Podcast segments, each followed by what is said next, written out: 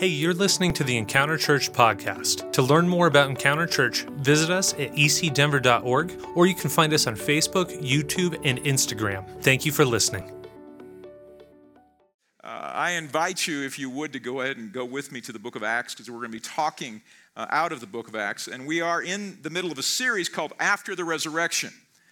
And we began last week. And it's important, I think, as, as Christians to understand not just what happened at Calvary, not just what happened, you know, as Jesus was, was scourged and he was, he was killed for our inequities and for our sins, and that, that his death was the atoning sacrifice to bring true righteousness, not, not human based righteousness, but a faith based righteousness, an absolute righteousness. Uh, to be able to bring that reality of that we can stand before God completely and totally cleansed of our sins, which makes absolutely no sense. And every time I have that conversation with somebody who's, who's not a, a strong believer, they just look at me and go, That cannot be true. I mean, that just can't, it makes no sense whatsoever. And yet it is true because we cannot do anything to make up for our sins. But we can't undo what we've done. But what we can do is embrace the consequences being transferred onto someone else and to say that in my place he stood and by faith I'm made righteous. So we got to understand that. But then we have to understand where do we go from there? Because that's the starting point. That's the point of reconciliation with God. That's the point of restoration of, of the original nature that God intended us to have when He created man and woman, man and woman in the Garden of Eden. You know, that, that place where we can go out and fulfill His will in our generation.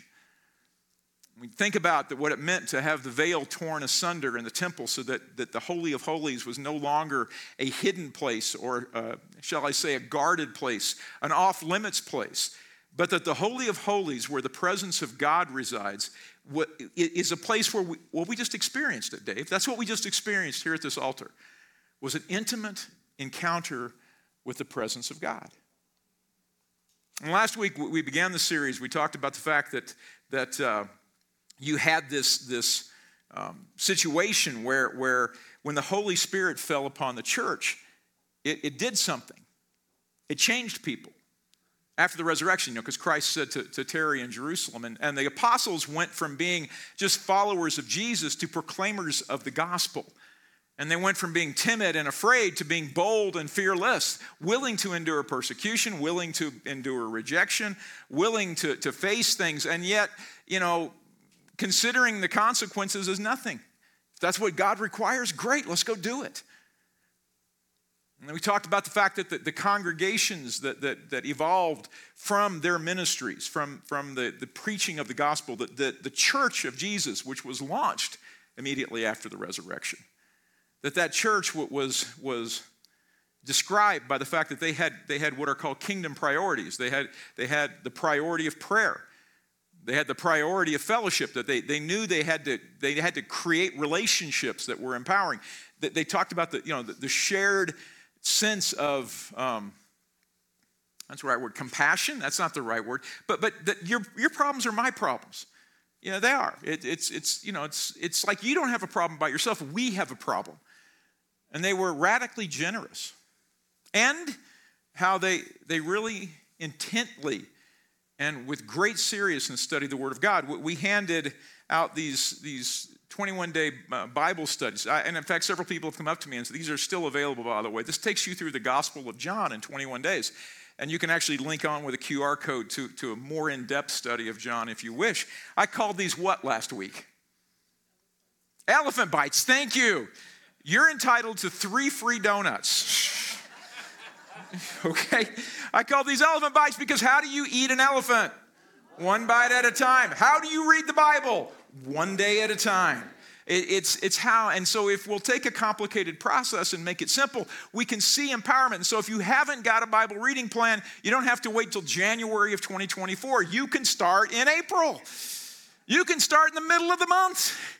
You can start this morning, and so you could pick one of those up. But now we want to get into the, the second part because the church is established, the church is growing, the church is thriving. And what happens after you begin to experience growth? You get something that I like to call growing pains. And that is the title of this second week series. It's on growing pains. And, and just to answer a question that several people in this room are probably asking why do we care about any of this ancient history? Why does this matter to me? Just take yourself out of where you're at today and think about the condition of the church in America right now. Everybody's chuckling. 1972, according to a Pew Research study, I believe it was Pew anyway, 90% of Americans self identified as being Christian. What was that number I just gave you? 90%. A few years ago, they did another survey. It came up 64%.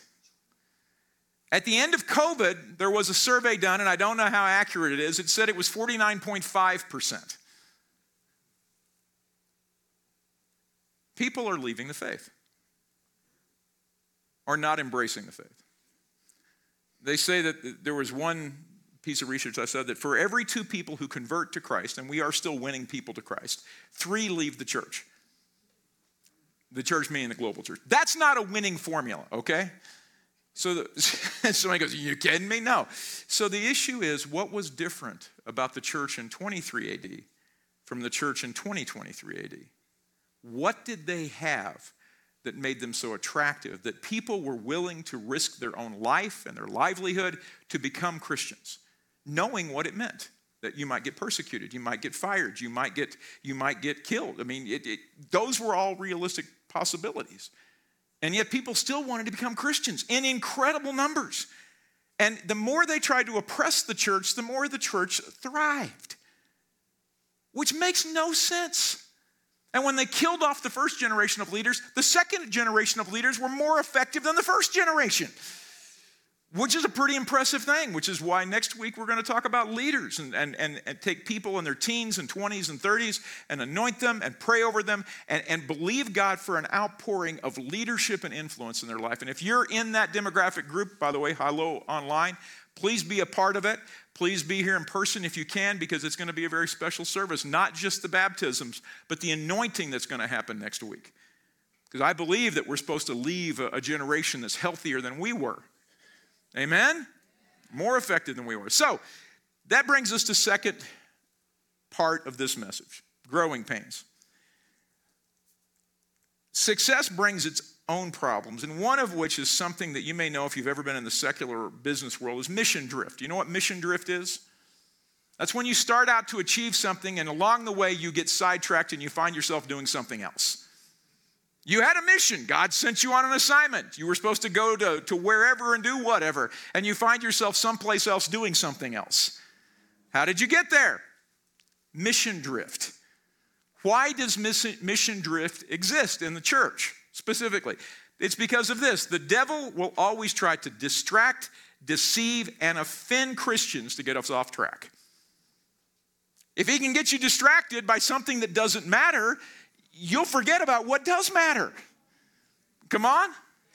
I found myself this week upset that somebody could not make a decision at the McDonald's check in line. You know how you go through? I'm looking at this guy. I'm trying to, I've already emailed mine in. It's an online order. I've got a place to be. I'm trying to get a cup of coffee, literally a cup of coffee. Guy pulls up, and I can hear him. Now, what, what is the quarter pounder? What do you mean, what is a quarter pounder? You're from America, I think, or any place else in the world. You ought to know what a quarter pounder is. What's going on? And I'm having a minor meltdown because I'm a moron. And I'm letting the enemy come in and get me sidetracked. How about deceit? Have you ever believed something about yourself or somebody else that was a lie? How about the person to your left? Have you ever believed a lie about them? Have you ever repeated a lie about them? Never mind. You know, you, you have this whole thing. We get distracted, we get, we get deceived, or we get offended. Somebody let me down.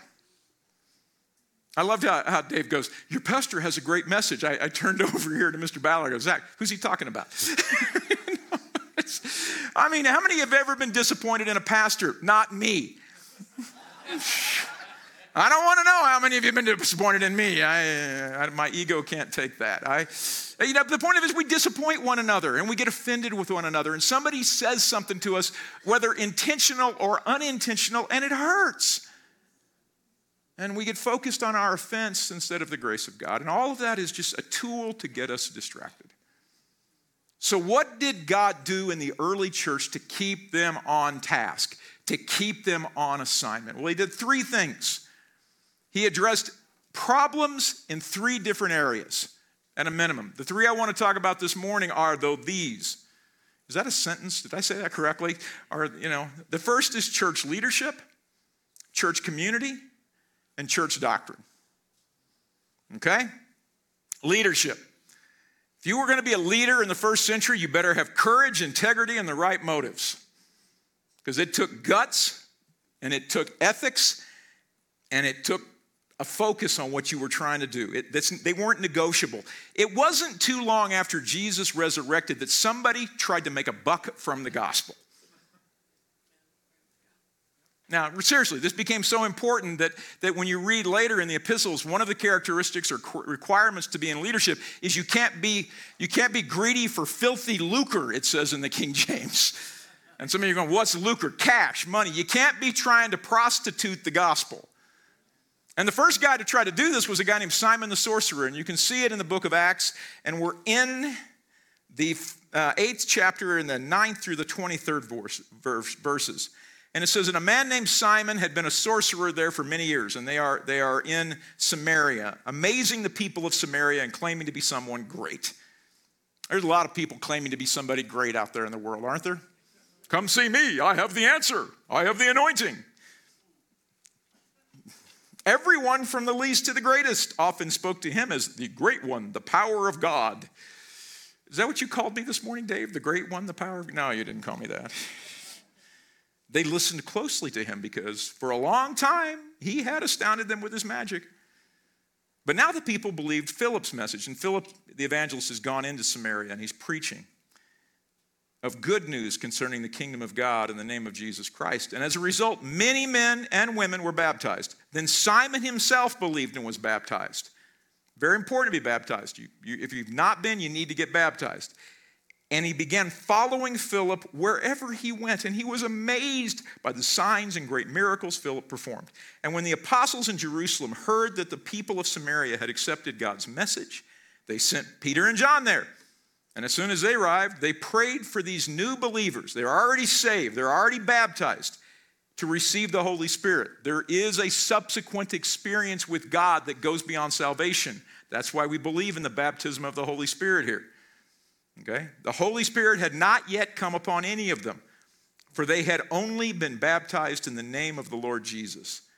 And then Peter and John laid their hands on these believers and they received the Holy Spirit. When Simon saw that the Spirit was given, when the apostles laid their hands on people, he offered them money to buy this power. Let me have this power too, he exclaimed, so that when I lay my hands on people, they will receive the Holy Spirit. But Peter replied, May your money be destroyed with you for thinking God's gift can be bought. You can have no part in this, for your heart is not right with God. Repent of your wickedness. And remember, Simon is a believer, he's been baptized. By everything we know, he's born again. And yet, Peter says, Repent of your wickedness and pray to the Lord. Perhaps he will forgive your evil thoughts. For I can see that you are full of bitter jealousy and are held captive by sin. Why did Simon want supernatural power? So he could sell it to people. That's the implication here, just in the context of the story. He wanted the power to lay hands and say, hey, come, come to me and receive the baptism of the Holy Spirit. Only be five bucks. That's all I'm charging today. It'll be twice that tomorrow, but if you get it today, in fact, there's a two for one special for $8. I'll pray lay hands on both of you. That's a bit of an exaggeration, but not much of one. Now, the point of it is, God wants people to experience the Holy Spirit. He does. He wants them to be filled with the Holy Spirit. But here is this person who, who is saved, who believes in Jesus, who hasn't got his heart transformed yet, who needs to love people as Christ loved him. And do, I mean, if you had something good, wouldn't you give it away free? In fact, it's interesting. There is a scripture that says, freely, freely you have received, freely, freely give. We're not supposed to be charging for the gospel, people. Jesus paid the admission fee to heaven. You don't need to get a tip on the process. And leaders need to remember that. And how many times have, have we thought about compromising that? The other thing that's interesting to me is as a leader, Simon was attracted to the supernatural. I mean, it was cool. He followed Philip and he followed Peter and he followed all these guys around, chasing after what was happening. And that's understandable, right? Have you ever heard the term fire chasers? It's a derogatory term in the church, and I don't think it's, a, it's fair to people, but it, it's to describe people who are so enamored with the experience of the Holy Spirit that they don't understand that the whole reason to have an encounter with the Holy Spirit is to change you so that when you get away from that encounter, you're a different person and you're more effective in your ministry. Years ago, Reinhard Bonnke was preaching. You guys know who Reinhard Bonnke was? Tremendously effective minister for Africa. And a buddy of mine got invited, a guy I went to seminary with, to go and preach with Reinhard Bonnke. How cool is that? And they're in upstate New York at a conference, and there's 20,000 people there. And my friend was a very effective youth evangelist, and they're preaching the gospel, and they're preaching it hot, and people are coming to the altar. And after the service, Reinhard takes my friend aside, and he goes, Let me tell you, I see the hand of God on your life. Yeah, I'm talking in my Reinhard accent, okay? That's what that is. I see the hand of God on your life, young man. God has set you apart as to win souls. So I'm offering you this. Come with me to Africa. Come with me to Africa. Don't stay in America. America, God loves America, and Americans fund the gospel. But outside, do you know what you see outside? And he goes, No, what, Mr. Reinhard? He said, 20,000 giddy people looking for a touch of goosebumps. And when they have this touch here, all they'll do is run someplace else and get a touch from another goosebump. And they'll never understand that the goosebumps are to preach the gospel and get people out of hell and into heaven. Now, Reinhard was an evangelist, okay? So all he cared about was souls. I'm a pastor, I'm not an evangelist. I care about people and all kinds of things, but that one's not better than the other, but you understand, Reinhard got the point is that if we have an encounter with God, it is not just to make us feel better, even though it does make us feel better. It's to empower us to do what the first century church did, which was to go past the resurrection and into a place of reaching a broken and messed up generation. But you got to get leadership that knows that. So pray for me that I don't screw up. Seriously, pray for, because uh, it's hard to be in leadership. If you don't think so, try it. Not looking for sympathy, just trying to share. The second thing is you got to have a community. The right community will foster spiritual growth, the wrong community will be toxic. I have been in both. In my youth, I was part of a church, or youth, or young adulthood, I should say. I was part of a church that started out really healthy. Then we weren't. Then we got toxic. And it wasn't good. And I, I, I remember the day Sarah said, We should get out of this church. And I said, No, I, everything's great. She said, Everything is not great. Open your eyes and look around. She's a little more discerning than me sometimes. And so I, you know, and I had to realize that you're right. This is not healthy. And, and one of the things Dave and I and all the pastors, we want to cultivate a community that is healthy. And, and there's some things that have to happen to cultivate a healthy community one of the things you got, you got to do is, is you got to really address integrity within the church and selflessness within the church. And, and Acts talks about this. In Acts 5, we want to read or Acts 4 beginning about the, the, the type of community they were. It says in Acts 4 32 that all the believers were united in heart and mind. There was unity in the church. And they all felt that what they owned was not their own, so they, they shared everything they had. They were all getting persecuted. There was a reason for that. The apostles testified powerfully to the resurrection of the Lord Jesus, and God's great blessing was upon them. So there was no needy people among them because those who owned land or houses would sell them, and then they would bring the money of the apostles to give to those in need. It's an incredible time in church history. It's not normative, but it, it was necessary. So we go into to chapter 5, and this is what happens. But, there's always a but in every church. Did you know that? I thought that was funny. But there was a certain man named Ananias who, with his wife Sapphira, sold some property. And he brought part of the money to the apostles, claiming it was a full amount. With his wife's consent, he kept the rest. Then Peter said, Ananias, why have you let Satan fill your heart? You lied to the Holy Spirit and you kept some of the money for yourself, and the property was yours to sell or not sell as you wished. After selling it, the money was yours to give away. How could you do a thing like this? You weren't lying to us, but to God. And as soon as Ananias heard these words, he fell on the floor and died. Yeah, no kidding. Everyone who heard about it was terrified. Imagine so. then some young men got up, wrapped him in a sheet, and took him out and buried him. And about three hours later, his wife came in, not knowing what had happened. Peter asked her, Hey, was the price you and your husband received for this land such and such? Yeah, that was the price. Peter said, How could the two of you even think of conspiring to test the Spirit of the Lord like this? The young men who buried your husband are just outside the door, and they will carry you out. Instantly, she fell on the floor and died. And when the young men came in and saw that she was dead, they carried her out and buried her beside her husband. Great fear gripped the entire church and everyone else who heard what happened. Does this judgment seem extreme? I mean, they didn't kill anybody. All they did was, you know, they, they lied. They bragged about something they didn't do. They sold some land. Hey, we sold the land. We're here. And for that, they died. Why? I'll tell you what I think. The church is on the verge of not just being persecuted, but being extremely persecuted. A few years from, from now, Nero's going to come to power, and they're going to be putting Christians up on baskets and lighting them on fire as torches so they could celebrate by the light of the burning Christian. It's going to get real ugly real fast within a generation. And so, if you have extreme persecution, you have to have extreme generosity on the community that's being persecuted, or that community is not going to make it.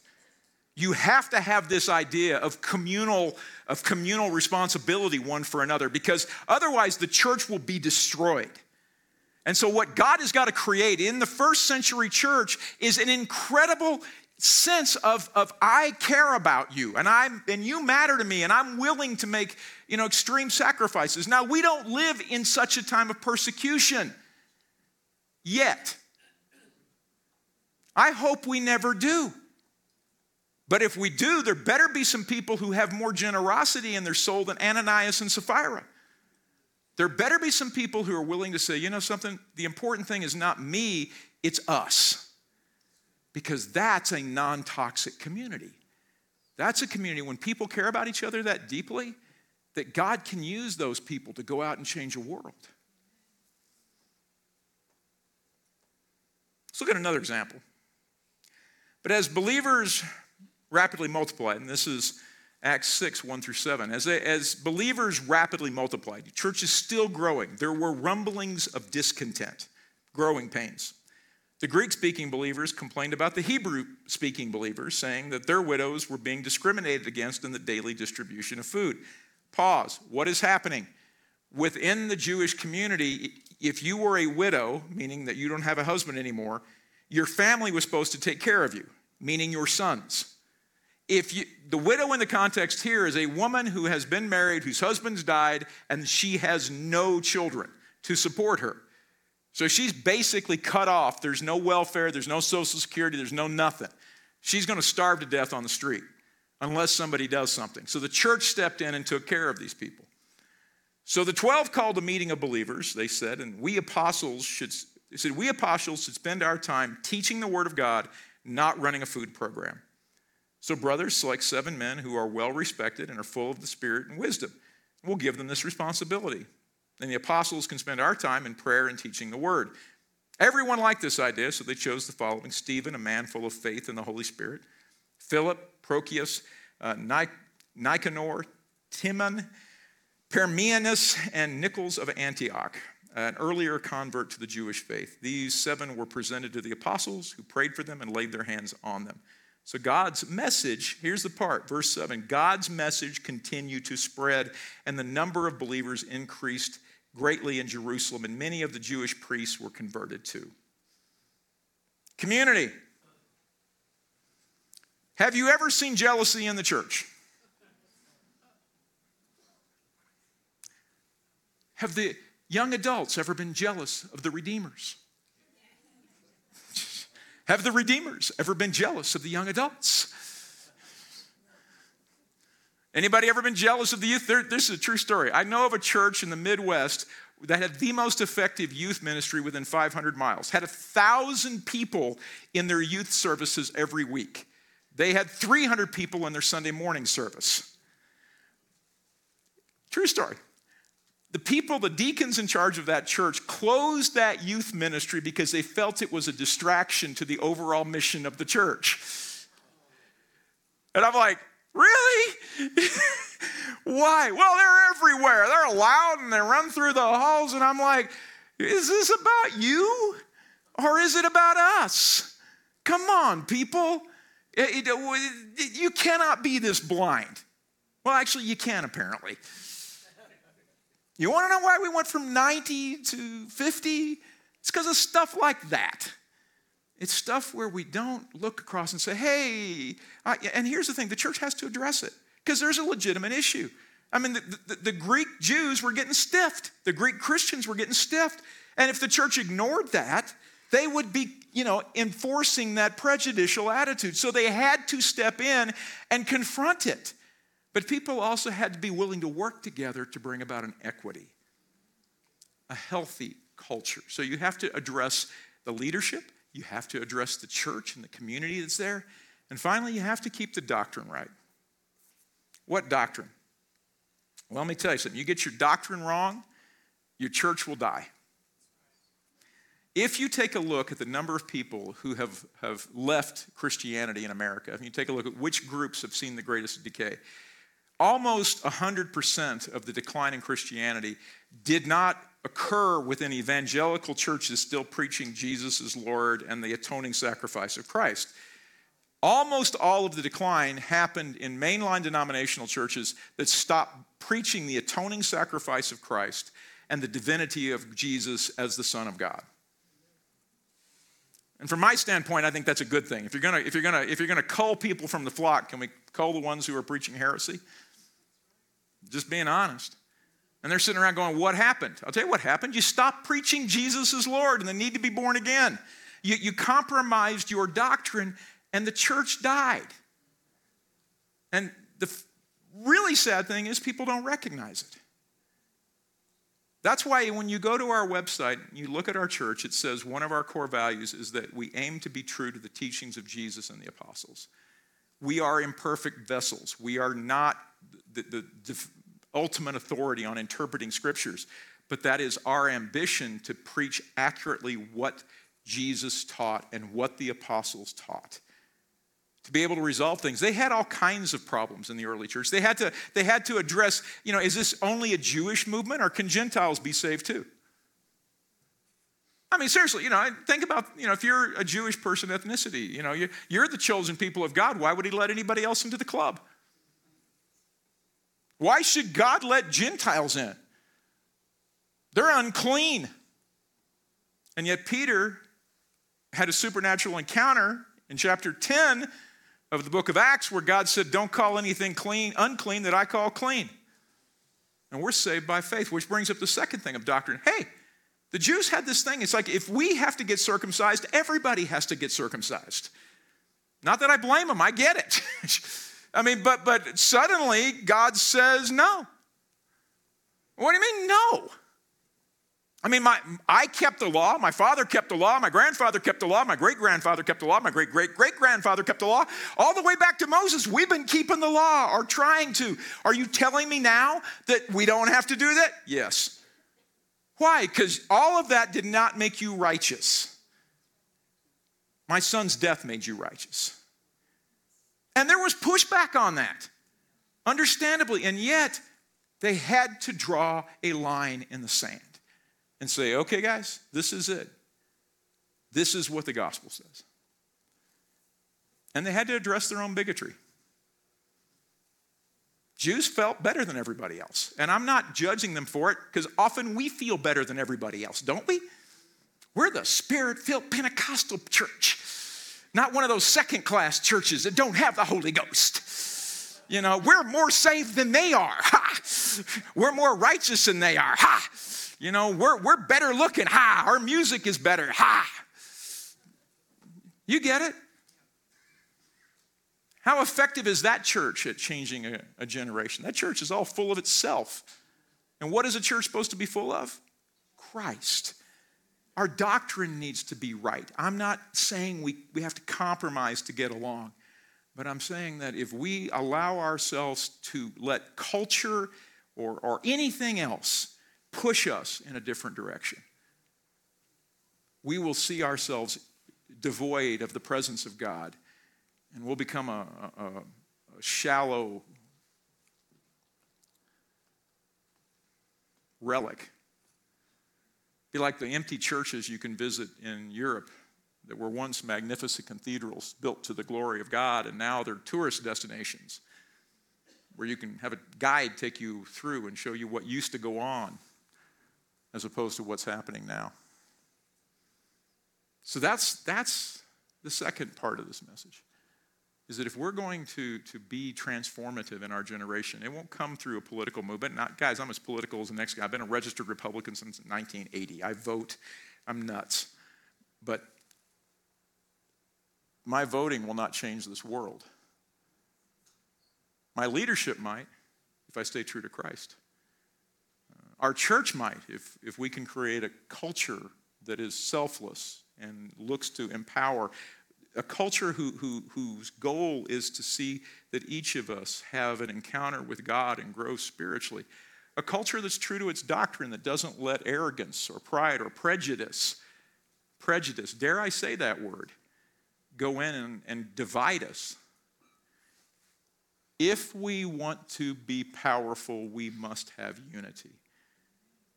Because in unity, we become strong. And we're not here to fight the, the unsaved. We're here to win the unsaved. That doesn't mean I don't stand up for ethics and morality and, and all those things. You know, I'm glad that abortion is more difficult now than it used to be. I'm glad I just read yesterday abortion's down 7%. What a shame. And again, I, I, I, have compassion and sympathy for people in, in, the, in the place of making a decision, but I'm glad that that 7% represents like 70,000 lives just in America, that's, that's a lot, okay? And I'm, I'm glad about that. But I also get the fact that I've never been a woman who's got an unwanted pregnancy to deal with. I've never had to face that. And if I judge them, I'll never minister to them. And God wants me to minister to them, right? So that's what we got to do. Is be true to ourselves, but be, be focused. Face our own weaknesses and keep ourselves on tack track. As they say in Star Wars, stay on target, stay on target, stay on target. There's no nerds in the room, dear Father. It's from the very first Star Wars. Come on. They're going down the canyon and they're getting shot at. Stay on target. You're getting shot at. I'm getting shot at. Stay. Oh, I got one in the back. Thank you, Nikki. God bless you. Ah, that's what we need to be. And so let's pray. You know, Father, um, I'm gonna, I usually pray for you. I'm gonna ask you to do something different. Would you pray for me and the other leaders of our church, for our board, for our pastors? Father, our church is, is, is in the midst of a move of God, and I, I believe that. But the, the easiest way to, to get us off track, God, is to, is to strike the heads and strike the leadership. And so, Father, I just pray for myself and for all of our pastors, all of our board, all of our, our deacons, all of our elders, all the leaders of our church, Father. Help us, God, to not let selfishness or hurt or, or vanity or greed or anything else creep in and, and confuse why we're in ministry. Help us to stay pure. Help us to stay focused. Help us to be who you want us to be. Help us to help people create a community that loves one another, that faces their own prejudices and own issues, that is not a toxic community, but a healthy one. God, help Encounter be the kind of church that we would all want to be a part of because it's a place of, of healing and restoration and love. And help us keep our doctrine sound, not preach our own version of your word, but your word. Your word. In Christ's name I pray. Amen. Typically, we give you action items at the end of every sermon. I've got three for today, and they're very relatively simple. The first is that when you're looking for leaders, don't look for anointing, look for love, because love is the greatest example of anointing. Follow people who love, because they're the ones who got it. If we're talking about a community, consider being the kind of Christian you would want as a friend. I mean, if, if, if, if I was, you know, what, what type of Christian friend would you like to have? Be that kind of person. And for doctrine, avoid pointless religious stuff and focus on the simple gospel of Jesus died for you. The more complicated your theology, the more likely you are to be wrong. Just want to say that. God bless you all. Thank you for being here. Be here next week. We're going to have fun. It's going to be a great service. We're going to be baptizing people, anointing people, and I've got, a, I've got an encouraging message on how to be an effective leader, whether you're in business or whether you're in church. Have a great day. Thank you for listening. To learn more about Encounter Church, visit ecdenver.org or find us on Facebook, YouTube, and Instagram.